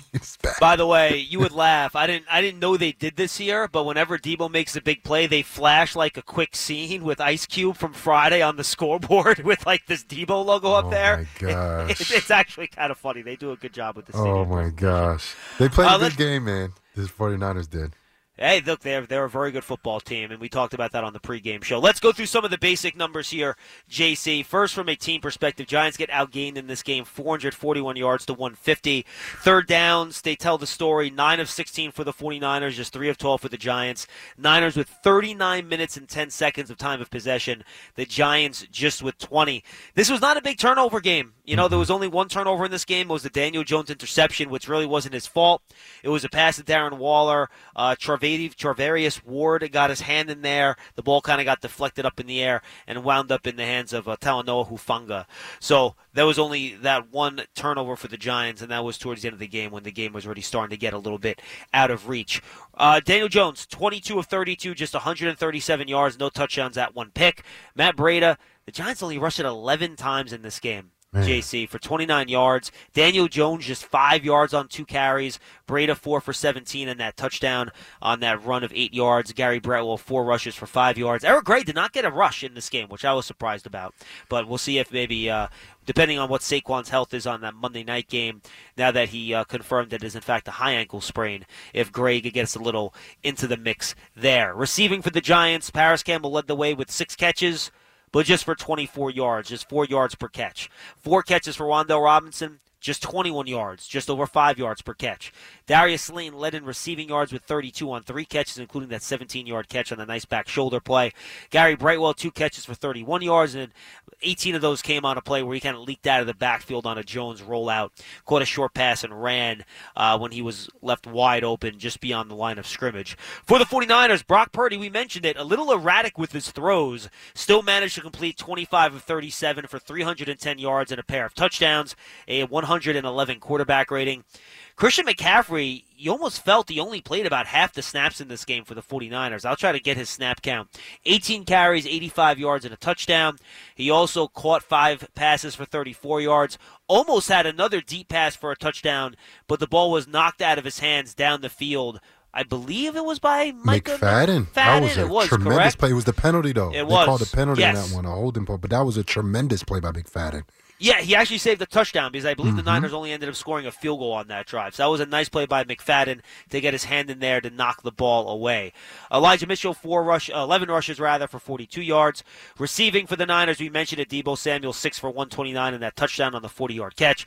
George Kittle, he was another guy that just rumbled after the catch in this game. Seven catches for 90 yards, including a 29-yarder, and then uh, Jauan Jennings, who started for Brandon Aiyuk, who did not play in this game. Two catches for 31 yards. All right, let's get to the phones here. 201 939 4513. We'll go to Tom and Commack. He's been holding the longest. Tom, what's going on? Hey, how are you? First time caller, We're good, Tom. time listener. Thanks. Uh, so, like honestly, here, do you do you seriously think that the New York Football Giants have playoff aspirations? Every I mean, team, they certainly have playoff aspirations. For sure every they do. team has playoff aspirations, no matter what. No, I know. All right, let me reword that. Do you think there's a chance this team can sneak into a wild card? Yes, well, there's a Tom, let me. chance. Well, Tom, I- I'll put it to you this way. Luckily, with the NFL, unlike college football, point differential and that stuff doesn't really matter, right? And if you look at what happened last year, and and Tom, hang with us. You know, yep. The Giants had two blowout losses like this to the Philadelphia Eagles during the year. One was, you know, I know the last game of the year you had, you know, they weren't playing their stars and all that stuff. The Giants did have two blowout losses like this during last season. Just so happens with the schedule, it was in two out of the three first three games this year. So there is a way for you to come back here. You're not going to play the Niners every week. You're not going to play the Cowboys every week. Now, are you going to have to go and beat a team like the Seahawks in a week? Yeah, you're going to have to do that. But you're not going to play teams of this caliber every week. The schedule is tougher than last year for sure. And the Giants, and JC, I think you agree with this, regardless of opponent, they have to play a better brand of football no matter who the opponent if they do want to meet those playoff aspirations you're talking about. JC, is that fair? Yeah, that that's very fair, and it's so early in the season. You know, it's it's three games in. Yeah, the Giants haven't looked good for three games. You know, they look good for one half of one of those games, but it's so early. It's still early. A lot of teams turn have turned it around from having poor starts in the beginning of the season. I was part of a Super Bowl team that had a poor start in the New England Patriots and ended up, you know, finishing the season off very well. I'm not comparing, you know, the teams, but I'm just saying I've been a part of that. You know, so you you're not giving up hope. You you you definitely you know you know that the Giants need to improve. And the thing is there's so much time to do so. You know, and guys are going to get healthy. Andrew Thomas will be back soon. Saquon, he's not going to stay on the bench forever, you know, with his health. You know, so expect the Giants to, to play a better brand of football because they need to play a better brand of football. You hear what we're saying. Tom? I agree. Yeah, I mean, JC, definitely don't compare this Giants team to the Patriots. That's that's smart there. No, Um, no, no, no, no. We're not doing that. Don't worry. no, JC, I heard that. Um, Uh, I, you know, this team's allowing 30 points a game, and now you have a, a Seahawks team that you know can score 30 points. Dolphins, you know what the Dolphins do, and then the Bills. So, if, I mean, I just think if this team starts one in five, I think it's a hill that's too tall to climb, especially with. I, I mean, I don't think this offense is. I mean, we second half against the Cardinals, you know, 31 points or whatever. That's very impressive. I guess it's it is an NFL team, but I don't see this team being able to put up 25, 30 points consistently. Well, Tom, thanks for the call. But you know what? They're going to have to start putting up 20 to 25 points consistently. Mm-hmm. Uh, you know, in, in the NFL, if you're a good team, you're averaging 24 to 28 points per game. That's how you win games in this league now. It's hard to win games by, you know, scoring 17 and holding a point to 14. And, and Tom makes a good point. Look, it's not the Niners and the Cowboys coming up, but Seahawks can score. The Dolphins have maybe the most explosive offense in football right now, and the Bills have Josh Allen. So they are going to have to score more points. And to Tom's point, the defense has to do their part too. You can't give up 30 points every week. That's not going to work either. Yeah, and I, and I agree with Tom. If the Giants start off one and five, one and six, like that's not looking really good. But it's so early. Now you cannot write them off. You you there's no way you can write them off. If they continue to play like this for another few weeks, then okay, you know, like. But look, I expect them to improve. You know, I, I don't feel like they improved from week two to week three. I definitely think they improved from week one to week two. But mind you, the competition from week two to week three has been increased drastically. The 49ers are the cream of the crop, in the entire NFL, not just the NFC. I mean, the last, what, three out of four years, they ended up in the NFC championship game. You know, Shanahan's definitely put together a great team built off this defense, right? And you can kind of plug and play quarterback, but then Brock Purdy didn't have a accurate game today, but he's been a great player for them and he's 8 and 0. You know, he's he, he's not just a guy that they put out there. No, he's a very capable quarterback, and he's giving the ball to the most talented players in the league. McCaffrey is a dog. Deebo Samuel, dog. Kittle, dog. Like, and Brandon Aiyuk's out. You know, like they have a lot of talent, and defensively, they're probably even stronger defensively. You know, so the Giants aren't going to face, I think, a monster like they faced in San Francisco this week. You know, I'm not saying it's going to get easier, but at the same time, the Giants might have a little bit more space to make some things happen, both offensively and defensively. Anthony, Robin, Chris, we will get to your calls at 877 337 6666. But for now, let's go downstairs. Our very own Paul Dottino had a chance to talk one on one with one of the Giants' defensive leaders, Dexter Lawrence. Let's listen in on that conversation. When you're depleted, does that make staying? What do you mean depleted? In terms of injuries, down Um, down four starters, and then I mean, I think I think too. I think guys came in and you know contributed. Um, you know that's why they're on the team. We all can play ball, and um, you know I'm happy about how they you know they came out. They just made more plays than us and made the plays when they needed to make them. Dexter, third, third down was a big issue today. Yeah. Uh, is there something you could point to that just wasn't clicking on, on that particular down? Um, you know they they just out they just looked like they they just outplayed us on third down, and um, we have to do better at uh, with those screens running to the ball and getting guys down. we all know how good McCaffrey is, but we don't get the chance to actually try to tackle him. How difficult is it to, to deal with that guy? To tackle him? Yeah. He's, he's tough. Well, I mean, he, he seems to slither through. He seems Um, to slither through the. I think. the I think. No, honestly, lanes. I think McCaffrey. McCaffrey is a is a great player. Um, like you said, he. You know, he. They always breaking tackles. Nineteen, him, eighty-five. Yeah. Uh, we just have to do a better job of bringing all those guys down. And you know, I love that answer there, JC from Dexter, because Paul's like, oh, you know, Christian McCaffrey's tough to tackle, and Paul's right, he's very tough to tackle. But Dexter, I think what he was doing there with the way he answered that question is that let's not give credit to the opposition. While they're really good, you know, we had trouble tackling a bunch of different guys in this game. So it seemed to me he was trying to put the onus on himself and the Giants with the way he answered that question. I think that's what you want to hear from your leaders on defense, no? Absolutely. Look, it's like the film is the, like we're gonna see it on film. Like I'm gonna watch this game again, you know, and I'm pretty sure. I, Yeah, look, I got I got my iPad open while the the the, the, the, the TV's going and the radio on, so I'm kind of watching this thing at least twice as it's happening. I'm gonna go ahead and watch it again. But I'm pretty sure what I saw. You know, it wasn't just one person missing a tackle on one person. There were several guys missing tackles on every single player that Well, he caught said it, and, right? and rushed the ball Running- for the 49ers. running to the ball, running to the ball on those screens. Like there mm-hmm. just weren't enough. There was always everything was a one-on-one tackle. There was like no gang tackles in this game. You you have to overpopulate the ball, you know, and that, Yes. that that's defensive linemen getting off blocks. That's defensive backs taking proper angles. That's linebackers taking proper angles and getting off of blocks. And it just haven't been, you know, a population at the ball from the defense, and it really hasn't showed up in the first three weeks. Run or Walk with Giants Legends. The Giants Foundation will host a 5K racing kids run presented by Quest on Sunday, October 8th at 9 a.m. at MetLife Stadium. Net proceeds will benefit the Giants Foundation. All participants will receive a commemorative T-shirt. After the race, stay for a post-race festival with appearances by Giants legends and a live DJ. Register now at giants.com slash 5K. When we return, more of your calls. I see on hold. We will get to you, and we'll get some more sound down in the locker room as well. When we're back on Pepsi Giants Extra Point on the fan. You're listening to Pepsi Giants Extra Point on the WFAN Giants Radio Network. All right, back here on Pepsi Giants Extra Point Giants TV, presented by Bob's Discount Furniture, is the official connected TV app of the New York Giants. Available for free now on Apple TV, Roku, Amazon Fire TV, and inside the Giants mobile app. Stream game highlights, interviews, TV shows, and more exclusive video content with Giants TV. Anthony is down, and I'm sure warm Port St. Lucie. Anthony, what's going on? You're up next on Giants Extra Point. Anthony going once. Anthony going twice.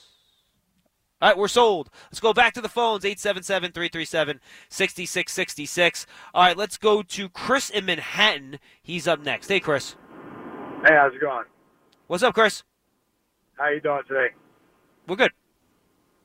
All right, I think the Giants. I think the Giants had a good road trip. Coming out uh, to Arizona was a big comeback for that team. I think they gained a lot of their confidence back. Ran into a tough San Francisco team at home on a short week. Cross country team's a little beat up, but I think they'll be, be able to straighten out the team going towards Seattle. And uh, you know, I don't think there's any reason to panic just yet.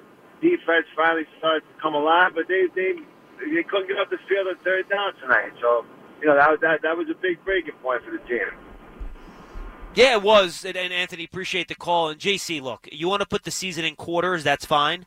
You know, try to figure out a way to be two and two through four games, and I think you'll be okay. And if you want to put the season into thirds, figure out a way to be two and four, or preferably three and three after six games. And you know what? If even if you're at worst case scenario, two and four after six games, you're fine. If you play well your final 11 games of the year, you can make the playoffs. But, you know, just try to be 2 and 2, try to get the 3 and 3 if you can, and then get Saquon healthy, get Andrew Thomas healthy, and then just start playing better football and the wins will start racking up. Yeah, and I appreciate the uh, the optimism, you know, from Yes. the last caller. It I was- feel like there's not going to be much more of that tonight, JC, but I wanted to get was some of it in. I got to I got to show my respect, man. You know, because it's a very rough night. You know, when this is the only game, you know, that's on. Everybody's looking forward to Thursday night football. You know, a little break in the week of no football from Monday to Sunday, and then you finally get a football game and. it's not a you know the best effort from your team. You know, I understand why a lot of fans are upset and get mad over this stuff because you know, as a fan now, Schmeelk, I understand that. I didn't get that when I was playing, but I definitely understand it now being on the outside and looking as a fan and as a, you know, I'm affiliate of the uh, of the team. But, you know, I, I get it, man, and, and we all feel uh, the same way. You know, we all want the Giants to perform better, but nobody feels it more than that locker room. You know, so I definitely think there's high character guys in that locker room. Darren Waller being a guy I think of right away who had a couple plays where he dropped a couple passes. I think he's going to take it upon himself to do more, be better, and he has to because the Giants paid him to do that he believes that he's that guy, and the Giants believe that he's that guy. So I think when you take an individual like that and he goes and, and thinks about things the way he does, because I watch a lot of content from him away from football, just the stuff that he has. He's a very high character guy, and the Giants locker room is filled with those guys, John. Yep. They did a great job in bringing in high character guys. So I definitely expect them to go ahead and improve from here. And look, I think it was a big reality check, a big smack in their faces, and hopefully it was a wake up call. And we do get some better performances from top players like Waller and Dexter Lawrence. Well, let's hear from that high character guy, Darren Waller. He's one of the leaders of this team. He addressed the media in the locker room after the game. Let's listen in. I mean, yeah, it's another one. It's like anytime you, your hands get on it, you gotta make it. But it's like, yeah, running across the field like that turn is, Mm. is difficult. But uh, it's not something I'm sit here and make an excuse for it because it's in radius. Darren, why don't you think that, that some of that, the really strong play we were seeing from you in, in training camp hasn't yet transitioned to the regular season? Why it's been a little bit quieter to start the regular season maybe it was in training camp? Um, I feel like things are a process sometimes. Uh, results don't come the way that you like in the quantity that you like. You know, as soon as you'd like them to happen sometimes, and uh, it's just a matter of staying with the process. Um, I know I've had you know times in my career where it's like you feel like you, you can't miss out there, and then sometimes it's like all right, like you know, had you know where like like didn't have ten yards. You know what I'm saying? So it's it's just a matter of like staying in the middle. I know what is capable of, of myself. I know what's capable from the offense, and it's just a matter of just keep going. Why was it so tough to really kind of get anything going offensively? Um, I mean, you gotta give them credit. Uh, it's just one of the top defenses over the last few years. Um, the way that they apply pressure, um, the way that they can get you to play behind the sticks sometimes, and uh, that, that puts you at a disadvantage. Makes you have to, you know, make hero plays when um, if you stay ahead of the sticks, um, make those consistent plays, get ahead on early downs. It can make it easy for you to sustain drive. And I think you're able to do that. How much you have to just like alter your game plan with you down some guys, they have a great pass rush. Like you guys were doing stuff seen you have to do necessarily maybe typically. Yeah, um, we got to, you know, I think things start with uh, the protection. You know, it starts in the trenches, so you got to be able to um, give the quarterback time and really be sacrificing opportunities for me to run out on routes. And it's like, you know, whatever the game plan is, I got to be a, a teammate and, and, and trust that that's what's going to work. But yeah, you got to start with protecting the quarterback first, and we had to make some changes to uh, to be able to make that happen. And uh, you know, you just got to execute better. Darren, obviously, there's always the X's and O's that you guys can break down the film and say, we can do this better, we can do that better.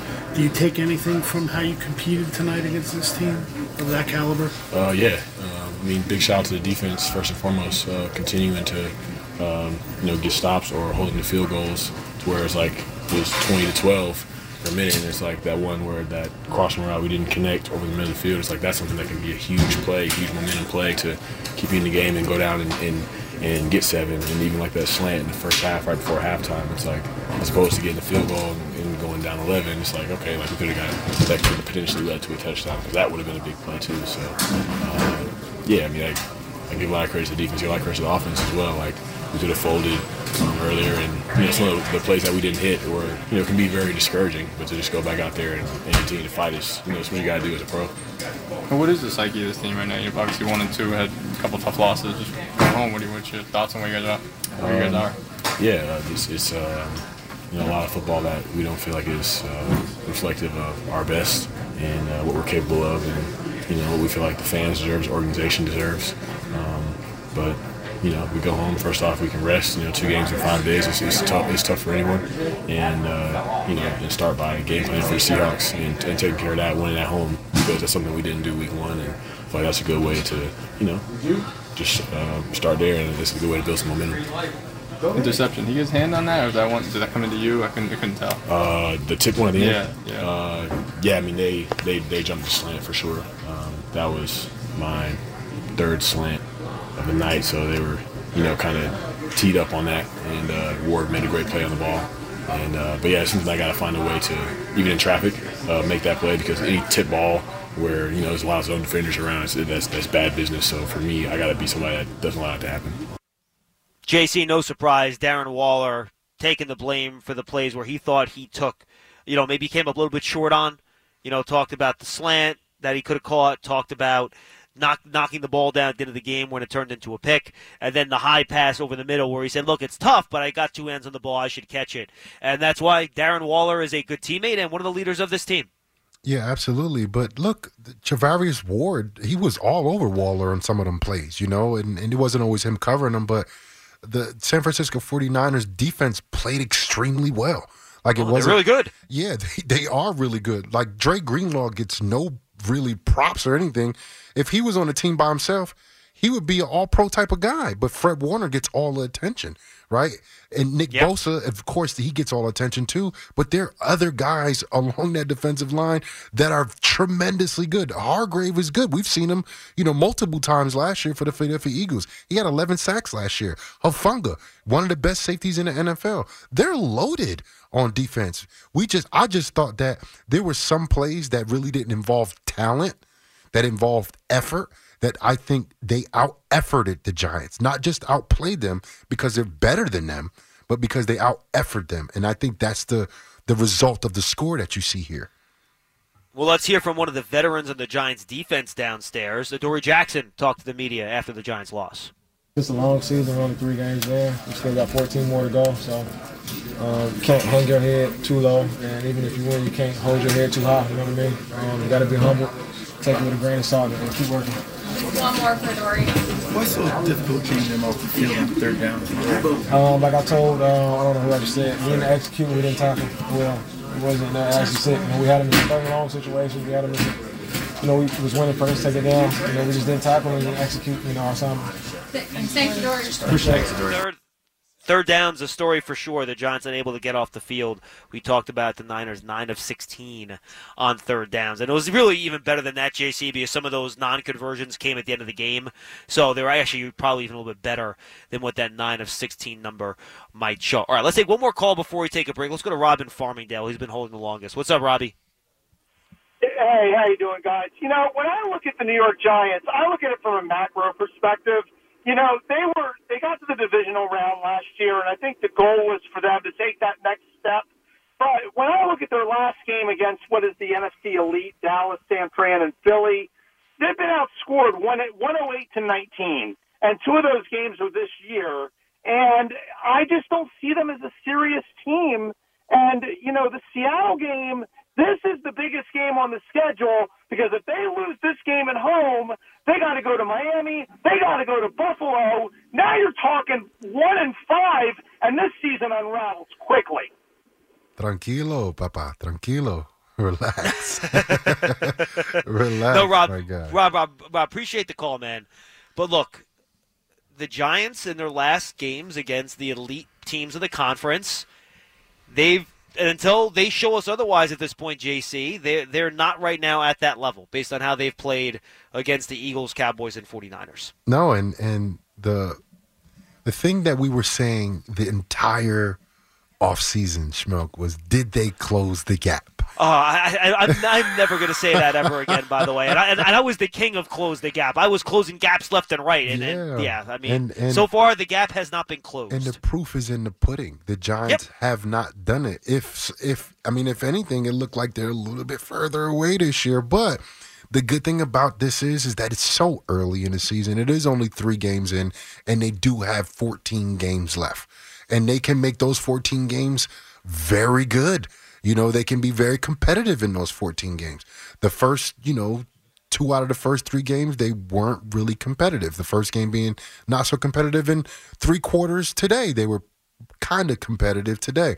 But I, like I said, I think Daboll, Joe Schoen, they did a great job in bringing in high character guys. But when you bring in new pieces and you're inserting all of these pieces into the lineup, it takes a while to go ahead and gel and mesh together. And I think you're seeing the Giants have frustration because they haven't all gelled all the way together quite yet. They haven't figured out along the offensive line the right, I think, match. Or if they had the right match, they didn't. It didn't last long because Andrew Thomas got hurt in week one, and he's the best, the best thing that we have on on the offensive line. And then you got to look at some guys that I think that they added in that are playing, I think, very well. And I think that's John Michael Schmitz. You know, I think he's having a great uh, start to this his first year. I think Bobby Okereke is having a great start to his first season with the New York Giants. Yeah, he wasn't one of the guys that missed tackles tonight, as far as I could tell on on the first viewing. Yeah, and when he comes, he, he you know when he when he you know fills into the hole or when he's making a tackle, he brings it. You know, he mm-hmm. tackles very violently. You know, and I just hope the guys feed off of people like that who are playing at a high level and Daboll you know, picks those guys out and shows the effort that some guys are making. And even look, Wan'Dale Robinson, very limited, you know, four catches tonight, you know, not too much, you know, 5.3 average, only 21 yards. But man, I seen him like going after that ball that was that was popped up in the air faster than everybody else. Smokey, I pay attention to stuff like that. And I know the coaches are too. And they're going to highlight those things. And I hope the other players can feed off of guys like that because you need all 11 guys doing that, not one or two on every other play. You need 11 guys that act like that ball is the most important thing in life.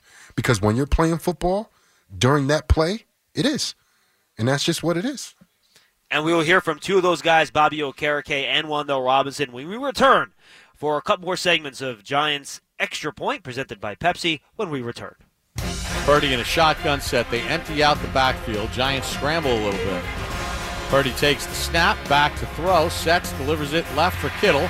Stiff arms a man to the 40, to the 35, to the 30, and knocked out of bounds at the 25 yard line. Gain of 27. That George Kittle 29 yard catch, the final play of the third quarter, was our Giants' turning point of the game. Listen to Boomer and Gio on our flagship station, WFAN, tomorrow morning in the 9 a.m. hour for the Giants' turning point of the game contest. The first correct caller to name the game's turning point will win two tickets to an upcoming Giants home game. That play was on the Niners drive after the Giants made it a one-score game, 20 to 12, and it set up a Niners field goal, and then they would score on their following drive the Deebo Samuel 27 yard touchdown to extend their lead to 30 to 12 and put the game away. You mentioned Wan'Dale Robinson. He made his return in this game from that torn ACL he suffered towards the end of last season. Our very own Paul Dottino talked to him one on one in the locker room about his first game back. I know it's not the way you wanted the night to go, but for you to be able to get back on the field and contribute and actually be in a game and make some catches, how to feel good?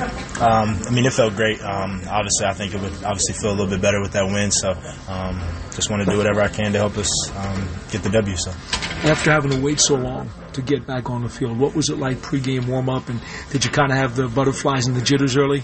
Oh uh, yeah, definitely. Um, just getting back out there, obviously, it being almost what, almost a year now uh, from being out on the football field. So, um, I was just excited and grateful to be back and just trying to soak it all in. Did you think about the injury at all? Did it take a hit to get over it and then let it let it go behind you? Um, see, that's where I really wanted to get everything out in practice. Um, telling Daves and Joe exactly what I needed from practice, so that way I went out to the games just not thinking about it at all. And um, today was actually one of those days I woke up and I just was kind of like, this knee feels good today. And uh, so it was it was a good feeling that I woke up today. Okay, so this was step one to get you back out in a game. What is step two? What's the next litmus test for you as you continue to progress? Um, I mean, I would say it's just the volume of everything. Just continue to get, get more and more. Um, obviously, having more and more reps out there on the field and getting more and more reps in practice with Daniel and just continuing to grow with him.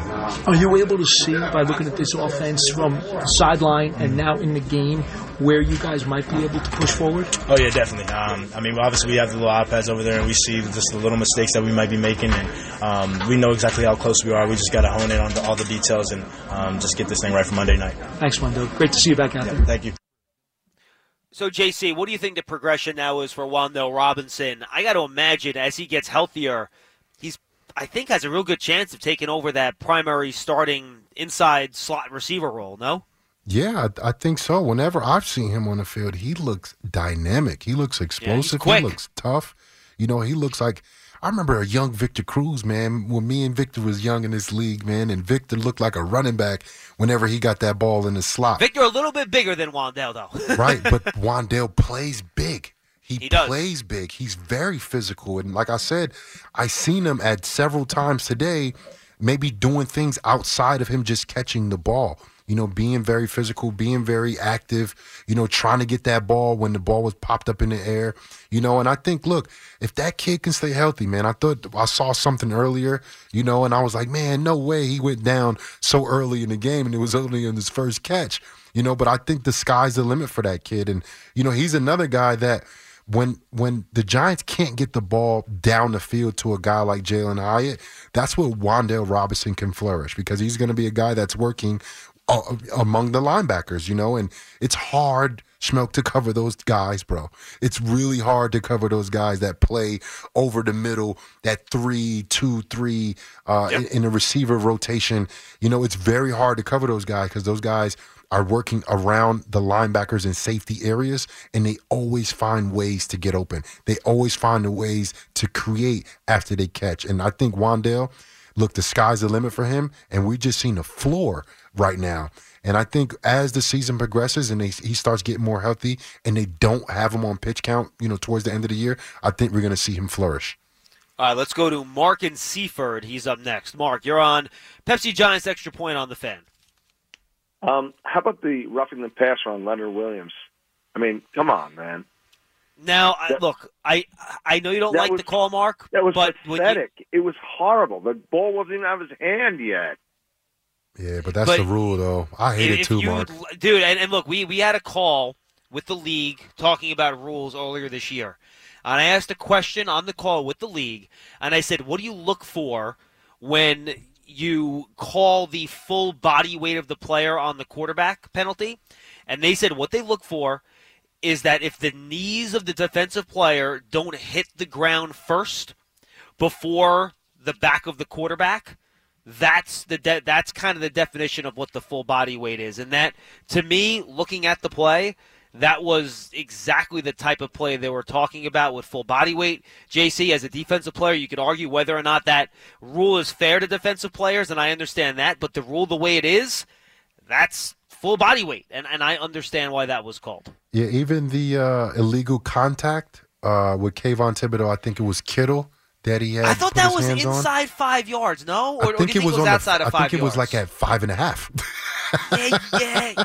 Usually they'll let them get away with it at five and a usually half yards. get No, away with it. Just like that one I didn't like. I didn't like that call, to be honest with you. Right. No, I, I hear you. And and Mark, I feel the same way you did. I, I I feel the same way. I played defense my entire life, right?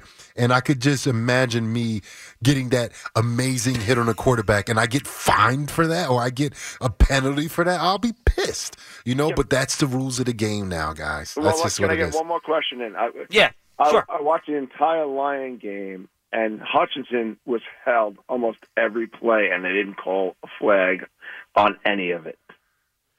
Bro, this is an offensive league, bro. You didn't know that? Appreciate the call, Mark. You didn't, Mark. You didn't know this is an offensive league. You know they, and the thing is, those offensive linemen hold every single play. So you, not just plays you were watching, Aidan Hutchinson. They held, they hold every single play. But the thing is, the refs don't call it. You know, and and like this is an offensive driven league. They are going to try to protect quarterbacks. They are going to try to protect defensive receivers. That's what the game has evolved to. You know, I remember Schmeelk when I was when I was growing up, you know, even I think early when I was in the league, my early years, they had a a, a show called Jacked Up where you saw big hits every week, you know, and, and you couldn't wait to watch it. Now they wouldn't anymore. they wouldn't dare to have a show like that. They would not dare to have a show like that because they're trying to get that stuff out of the league. Does it take a little bit away from the defense? Yes. Does it take away from uh, the hits of the game? Yes. But they're doing it to protect the players and to hopefully extend careers, which I don't think that's a bad initiative, you know, Yeah, look, or you want to have your best. You want to have your best players on the field as much as you can, and and that's why they're That's doing what they're it. trying to do, right. Yeah, and, and trying to keep keep the guys healthy long term too, which is obviously player safety has been a big part of what the league's trying to do. Let's go downstairs. Bobby Okereke, one of the Giants' defensive leaders, met the media after the game. I thought we executed well on first and second down. Uh, showed good fight stopping the run. Um, we just got to execute a lot better on third down.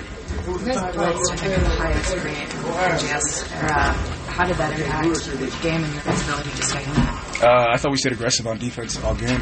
Um, you know, they made some good plays in the run game too. Uh, they're a great football team, um, but obviously no excuses. We just got to execute better, and we'll get a better result. You guys came out a lot stronger than the past two games. What do you attribute that to? Uh, we put an emphasis on having a fast start, and um, you know we delivered on that today. Um, we just got to sustain our execution. Did you see uh, and Christian? Uh, they're good playmakers, really good playmakers, and they made plays after the catch. Um, and you know, that was the deciding factor. Bobby, even through all the ups and downs of the first three quarters, it was only a one-score game going into the fourth, and that's when they, they were able to pad the lead. How discouraging was that? Uh, I mean, it's tough. They're a good football team, really good football team, but you know we believe we're a really good football team too. Um, so we just got to keep chopping wood, uh, get back to work this week, and uh, you know get ready for our next opponent. Talk about the execution. What does that take for you guys to be able to manage those plays and make those mistakes? Yeah, um, I mean, obviously we need to put more of an emphasis on tackling. Uh, we have a lot of missed tackles across the board, different positions. Um, and execution, guys just got to do their job. Uh, start with me. I got to play a lot better, and we'll get that corrected. What do you, I mean, I know the game just happened, haven't had a chance to watch, but what stands out about you tonight? Uh, just lack of impact. Uh, you know, made some plays, but I got to make more plays uh, to help this defense, help this team win. Third down and missed tackles, Jonathan. It's been kind of the theme of what a lot of the guys down the locker room had been saying. Uh, I think they kind of hit it on the head. And we talked about at halftime how the run defense in the first half really needed to improve. Uh, just to go back to the numbers, at the half, the Niners had ran it 19 times for 89 yards. Uh, not a great number. But in the second half, they ran it 20 times and they gained just 52 yards. So it, got much better in the second half in terms of stopping the run on early downs. Yeah, and you you, you got to take away something. You got to take away some positives, you know, from from a loss, you know, and I think that's something that you can definitely hang your hat on that you improved when you knew that they were going to run the ball a little bit more in the second half. And I mean, it's what 19 to 20, so it's really not that big of a difference, you know. But the yards per carry definitely went down. Look, you got to take any positive you can from a loss like this, and you know that's something that you can hang your hat on at least a little bit, I guess. All right, Rob, Rob, Robbie and Lennox is our final call. Robbie, what's up? Hey guys, how are you, John? Thanks for taking my call. It's funny I go way back with you uh, for so many years as a fan. Um, guys, it, it's so obvious with this team. They, they they stink in the trenches. I mean, every year it's the same thing. Now look, Thomas is out. You got to get him back. You got to get Barkley back, obviously. But when I look at the schedule and I look at the teams that they play, okay, and I look at the, the, personnel on other teams, why can't the Giants ever go out and get a star player that can break that can break the break down the field? Why can't the Giants ever get a defensive guy that can impact the game?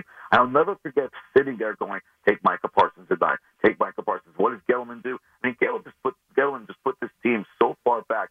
But I mean, players like you know, I said talk about Leonard Williams. I talk about Azeez Ojulari. Talk about Thibodeaux. It's like these guys can't. I mean, the tackling is atrocious. And how many years have we seen them give a big bulk plays on third down? And it's not just this regime. They're going back ten years, at least more than ten years, where the Giants cannot stop third down plays. Where the Giants cannot. Why do they? Okay, two things. Why are you running the ball eleven times tonight? That's one. And and, and this was what drives me crazy.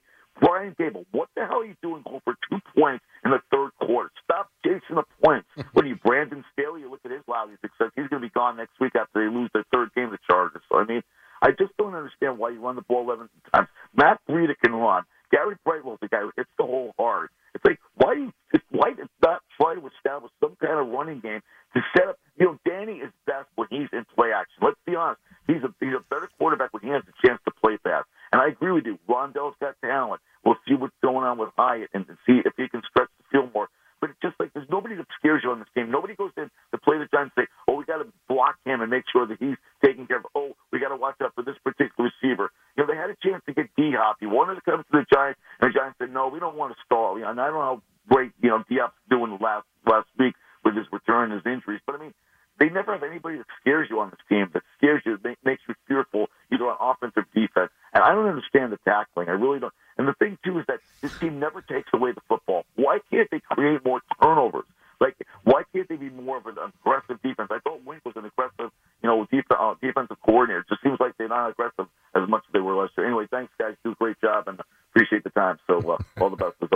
Thanks, Thanks, Robbie. Thanks. Thanks.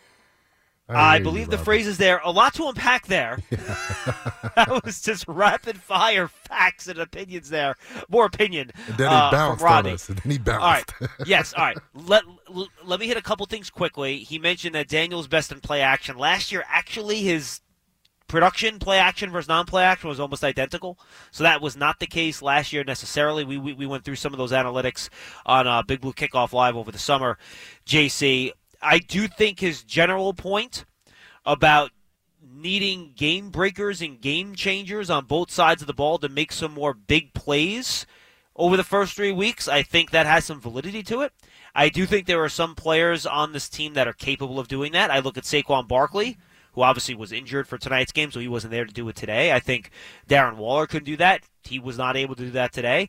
And I think on defense, you hope Dexter Lawrence is that guy. And he's had some quarterback sits, he's had some pressures, but I know you've brought it up a couple times already. He has not had a sack or made any of those game changing plays either. Yeah, look, I I hear you, Robbie.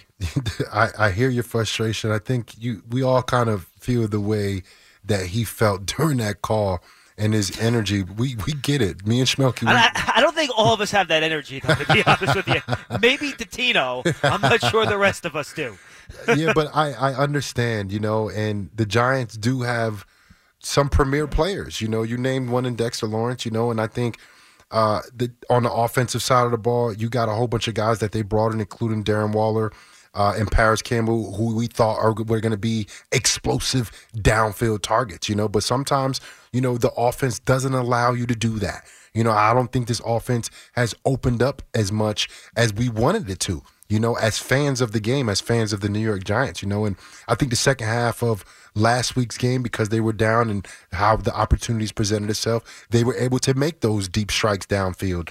You know, but it was listen, this this is a tough San Francisco 49ers team with a top ranked defense with top defensive players. It's just not going to be a lot of opportunities when they're not missing tackles and they are getting off the field on third down. You know, that kind of dwindles that play count as the game goes on and on. You got a three and out here, three and out there. Uh, San Francisco offensively, they're stretching out drives 8, 9, 10, 11 plays. Then all of a sudden at the end of the game, you have no rhythm. You have no rhythm offensively. You have no rhythm defensively because you can't get off the field on third down, and it just it just kind of snowballs on you. We saw case in point the the Dallas Cowboys game where the Giants never could get the momentum back. But at least it was times today where they actually did a couple things. They had a couple good drives, was able to put, put some points on the board, but they couldn't tackle all game or get off the field on third down. So I hear your frustration, and I want to see it too. I want to see. I think Dexter Lawrence is not, if not, he's if he's not the best interior lineman, defensive lineman in the NFL, he's definitely top three. And when you He's have one of the best, for and- sure. and you have one of those guys that's so close to the ball and he can impact every play as we've seen him do last year. You know, so I'm not I don't want him to do anything outside of his ability. I just want him to do what he can do. You know, and I think everybody feels that way. Everybody feels like, dang, there's a lot of guys on this team that just haven't really showed up or shown themselves how valuable they are this year quite yet. And I hope they turn it around and they have a chance to do so next week because the the, the teams that the Giants are going to play are not going to be defensively solid as the San Francisco 49ers or the Dallas Cowboys. So there are going to be opportunities for the Giants that go ahead and do things, move the ball offensively and play complementary football. All right, let's take a quick break. When we come back, we'll wrap things up here on Pepsi Giants Extra Point right here on the fan. We're here on Pepsi Giants Extra Point, wrapping up our coverage of the Giants' 30 to 12 loss to the San Francisco 49ers on Thursday Night Football. JC, I know a lot of Giant fans are, are in a little bit of a panic. They're a little bit concerned. I will just point this out from last year. The Giants, in a span of three games in four weeks, lost by 13 points to the Lions, 31 18. They lost to the Cowboys 28 20, but one touchdown came with like two seconds to go, so that was really 28 13. And then two weeks later, they lost to the Eagles 48 22. And they went 0 3 and 1 in a four week span from November 20th to December 11th. They came back, won two out of the last four, still made the playoffs, won a playoff game. So to your point, it's still early. I know the two losses have not been great, and they've been ugly at times. but there's still a lot of time to play better football and uh, try to make a run to the postseason here. Last question for you, JC, before I get your final thoughts. Are you surprised that the Giants did not use more design, run, read option stuff with Daniel Jones in this game in terms of the design quarterback running game? Yeah, uh, yeah. Ru- running the ball only eleven times is, uh, yeah, I think that's a very, very low number. I don't care who's playing running back for you, but we talked about this pregame. We thought Daniel Jones was going to lead the team in rushing because of the absence of Saquon Barkley. You know, not that They the ran run, one read option the whole game, just one. right, not that the run game was non-existent. You know, and and you know, I, I think Bre- Breida had a brilliant touchdown run. I think he ran very well at times. I think Gary Brightwell did a lot of good things, uh, especially catching the ball from the backfield. Uh, but the best player without Saquon Barkley or Andrew Thomas on the field is by far Daniel Jones. And he's not just a pretty good passer, he's a phenomenal runner of the football. So I think in a game like this where you're missing a guy who, you know, was top five in the league in rushing last year in Saquon Barkley, I think you do supposed to put the ball in Daniel Jones's hands, not only in run in passing plays, but also in running plays. And I think they missed the opportunity to do that tonight. John, final thoughts. We're about 11 days away from the Giants' Monday night game, home against the Seahawks. Your thoughts on how the Giants bounce back uh, against a Seattle team that's just as explosive offensively as the Niners? Hmm. Like I said, this is like a mini bye week, you know, and I'm thinking of me personally, what I would do. Definitely turn off football for a little bit. You know, get away from ball, go be with your family for a day if you get the if you get a day or two. You know, reflect on what you did and how you've been performing personally. And then go ahead and say, I'm gonna play the best football.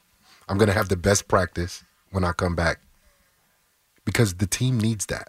The team needs each individual's highest effort to make themselves better to go ahead and contribute to this team. Because right now, they're just not clicking. But they can because it's a long, long season. We're still in September. We still got months to go. And the Giants don't need to play good football right now to make the playoffs. But by season's end, somewhere throughout the middle of the season, they have to find their stride. They have to be able to win tough games. And they better be start sooner than team. later, by the way. A hundred percent, a hundred percent. Like like you said, break the game, break the uh, the season up into quarters or whatever the case is. Right now, they struggled in the first quarter, but they still got three quarters to go. They still got a game left to go in the first quarter. You know, so it's definitely time for them to to correct and make strides and be better and actually look like a playoff team. But they got a ways to go, and it starts with each individual person, even with the coaches. JC, enjoy your mini bye, my friend. We'll see you next Monday night. All right, boss. All right, and that's when we'll have pregame coverage at 6:15 that night.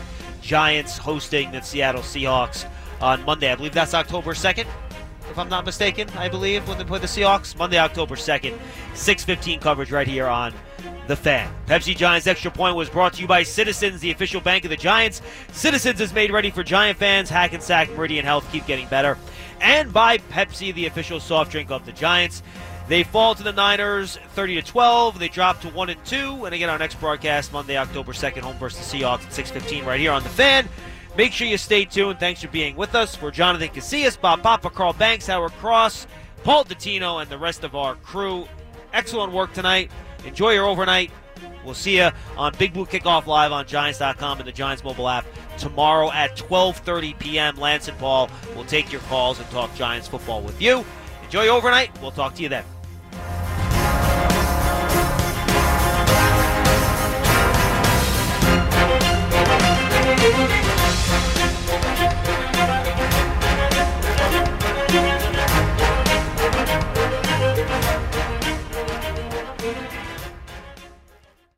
When you drive a vehicle so reliable it's backed by a 10 year, 100,000 mile limited warranty, you stop thinking about what you can't do and start doing what you never thought possible. Visit your local Kia dealer today to see what you're capable of in a vehicle that inspires confidence around every corner. Kia, movement that inspires. Call 800 333 4KIA for details. Always drive safely. Limited inventory available. Warranties include 10 year 100,000 mile powertrain and 5 year 60,000 mile basic. Warranties are limited. See retailer for details.